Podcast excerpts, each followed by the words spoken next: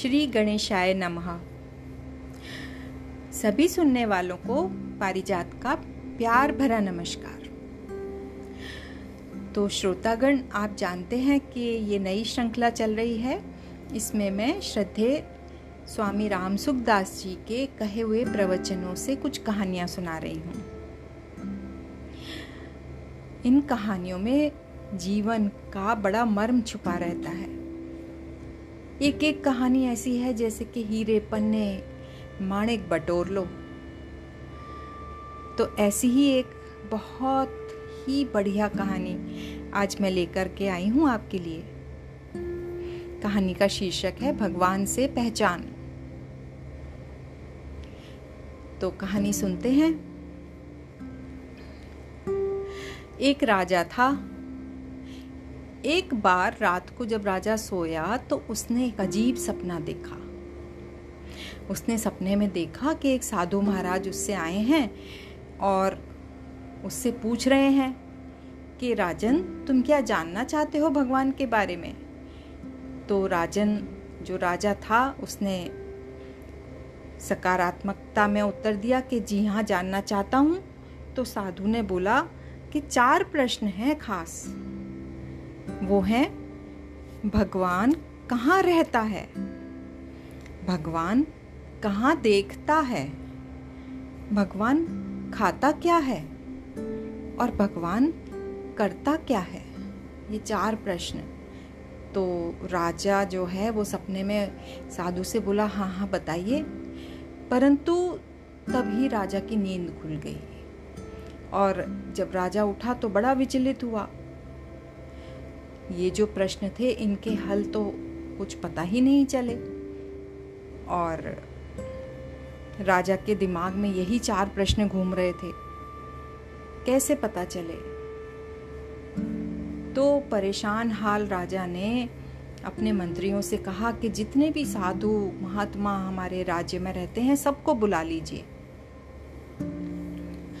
और मैं ये चार प्रश्न हैं जो मुझे कल से परेशान किए जा रहे हैं, मैं जानना चाहता हूँ।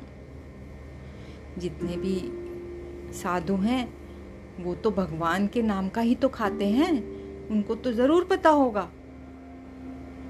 वो तो एक तरीके से प्रतिनिधि हैं, वो तो ज़रूर जानते होंगे तो ये प्रश्नों का हल मुझे मिलना ही चाहिए। तो राजा का जो मंत्री था, उसने ये ऐलान करा दिया ढिंडोरा पिटवा दिया कि भाई सारे साधु और जितने महात्मा हैं, सबको बुलावा मिल रहा है और सबको एकत्रित होना है। तो एक निश्चित की गई तारीख उस दिन बुलाया। तो जब राजा उनके पास जाकर के एक एक से पूछे, भाई, मुझे बताओ भगवान रहता कहाँ है? वो कहाँ देखता है? वो क्या खाता है? वो करता क्या है? तो किसी के पास उत्तर ही ना मिले। वो जा कर के एक के पास पूछा, उसने दूसरे के पास पूछा, यही प्रश्न। लोग बड़े परेशान कि राजा को हो क्या गया है? ये उत्तर किसी को भी नहीं राजा को बताने के लिए किसी के पास भी नहीं था उत्तर। कुछ लोग जो कह रहे थे, वो राजा को बात पूरी तरह से संतुष्ट नहीं कर पा रही थी कि भाई, भगवान तो हर जगह है या भगवान ऐसा है, भगवान ये खत राजा को बात पूरी तरह से पुष्टि करने वाली नहीं लग रही थी। तो उसका जो सवाल का हल हुआ ही नहीं। तो फिर उसके बाद में राजा ने फिर से कुछ मंत्रियों के साथ में परामर्श किया कि अब क्या किया जाए। तो एक मंत्री ने कहा कि आने वाली पूर्णिमा को हम जितने भी सिद्ध योगी हैं बड़े बड़े भक्त हैं, उनको हम बुलाएँगे। सभी राज्यों से हम ये ढिंडोरा पिटवाएँगे और इस तरह से हम एक बड़ी सभा का आयोजन करते हैं। ज़रूर उस सभा में इसका हल मिलेगा हमें। तो राजा ने बोला, ठीक है। तो बड़ा चर्चा हुआ, बड़े आयोजन होने वाले हैं भाई। भगवान से पहचान जो करनी है। लोगों में बड़ी उत्सुकता जागी हुई थी।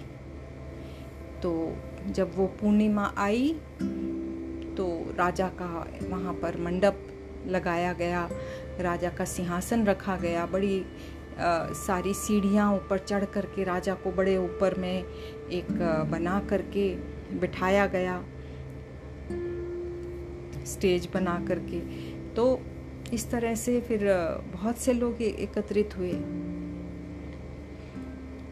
अब जब राजा वहाँ पर बैठ गया और सभा शुरू हुई तो वहाँ पर जो इतनी बड़ी संगति आई थी साधुओं की, महात्माओं की, उसमें दूर पीछे बहुत मस्त होकर के एक साधु बड़ा खुशी खुशी नाच रहा था। उसके अंग प्रत्यंग से जैसे खुशी फूट रही थी। तो राजा ने देखा कि ये तो बहुत मस्त लग रहा है। राजा ने एक मंत्री से कहा कि जरा उस वो कौन है उससे बात करके आओ?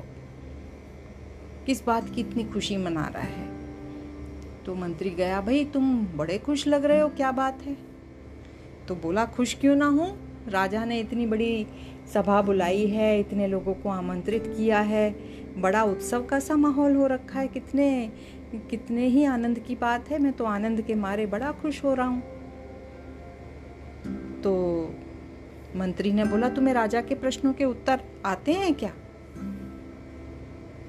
तो उसने बोला कि, उत्तर आते हैं, क्यों नहीं आते मुझे? तो फिर उसने, मंत्री ने कहा तो फिर आओ चलो वहाँ पर। तो वो साधु बोला, भाई, प्रश्नों के उत्तर तो राजा को चाहिए, राजा को मेरे पास आना चाहिए। मैं क्यों जाऊँ वहाँ पर? मेरी तो कोई दिक्कत नहीं है, राजा को परेशानी है, वो हल चाहते हैं। तो उन्हें मेरे पास आना चाहिए। तो मंत्री ने कहा भाई ऐसा है। आ, उसने जाकर के मंत्री ने पहले तो राजा से बात की फिर राजा ने कहा कि उसे बताओ कि उसका यहाँ वो आएगा मेरे पास तो सभी लोगों को हल सुनाई पड़ेगा। मैं जाऊँगा वहाँ तो ये बात इतनी बनेगी नहीं। तो मंत्री ने जब कहा जाकर के साधु से कि भाई तुम ही चलो तो ज़्यादा अच्छा है। उस बात का सभी को जो है अवसर मिलेगा सुनने का। तो साधु को ने कहा, चलो भाई, आप कह रहे हैं तो चलता हूँ। तो साधु गया और वहाँ पर जो स्टेज पर ऊपर बैठा हुआ था राजा तो साधु चढ़ के ऊपर गया। कुछ चार सीढ़ी नीचे से उसने कहा कि, बोलिए राजा, आप क्या पूछना चाहते हैं? तो राजा ने अपना पहला प्रश्न सुनाया। भगवान कहाँ रहता है? तो साधु ने कहा कि जरा दही मंगाओ, दही, एक कटोरा भर दही मंगाओ। तो राजा ने आदेश दिया, एक कटोरा भर दही आई। साधु ने पूछा, बताओ इस दही में तुम्हें घी दिख रहा है? तो राजा ने बोला, नहीं तो दही दिख रही है। तो साधु ने कहा कि अभी इस दही को जब हम बिलोते हैं तो इसमें से मक्खन निकलता है ना? और मक्खन को जब गरम किया जाता है तो घी निकलता है। पर तुम्हें इसमें कहीं घी दिख रहा है क्या? है तो सही घी इसमें। राजा ने बोला, दिख तो कहीं नहीं रहा। तो साधु बोला, जरा इस दही को जब आप उंगली लगा करके देखते हो, चिकनाहट तो लगती है ना इसमें? वो चिकनाहट। ही तो एक तरीके से घी की द्योतक है। राजा बोला, बात तो तुम सही कह रहे हो। इसका मतलब इसमें घी तो है। तो वो साधु बोला, बस यही जवाब है आपका। भगवान तो हर जगह है, पर जो उसको ढूँढने निकलता है, जैसे दही को बिलोया जाता है, तब अलग होता है। ऐसे ही जो कोई साधना करता है प्रेम से भगवान के गुण गाता है तो वो उसको ढूंढ पाता है, देख पाता है। ऐसे वो किसी को नहीं दिखते हैं। भगवान तो हर जगह है।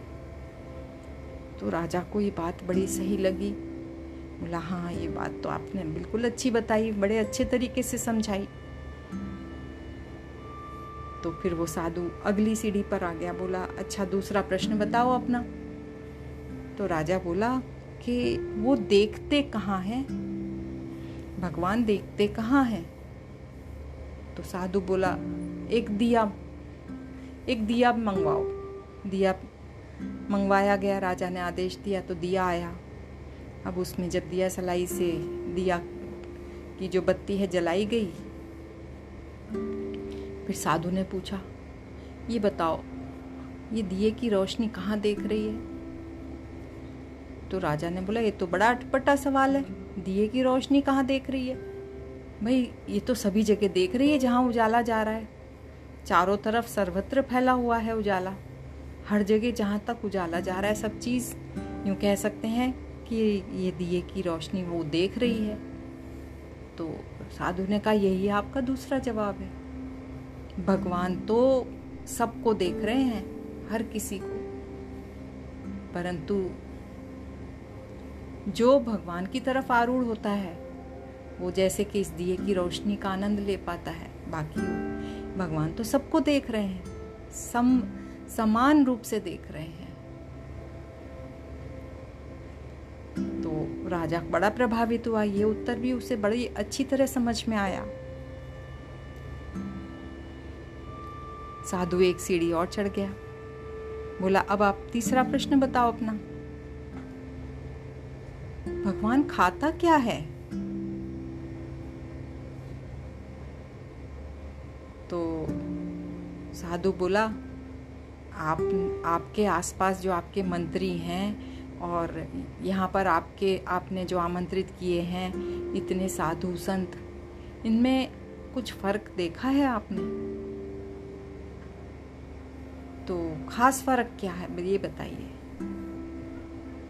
और ये भी बताइए, आप देखते ही हैं कि साधु संत जो हैं, बड़े मस्ती में हैं, बड़े चैन की, का जीवन यापन कर रहे हैं। तो आप इन दोनों में क्या फ़र्क देखते हैं?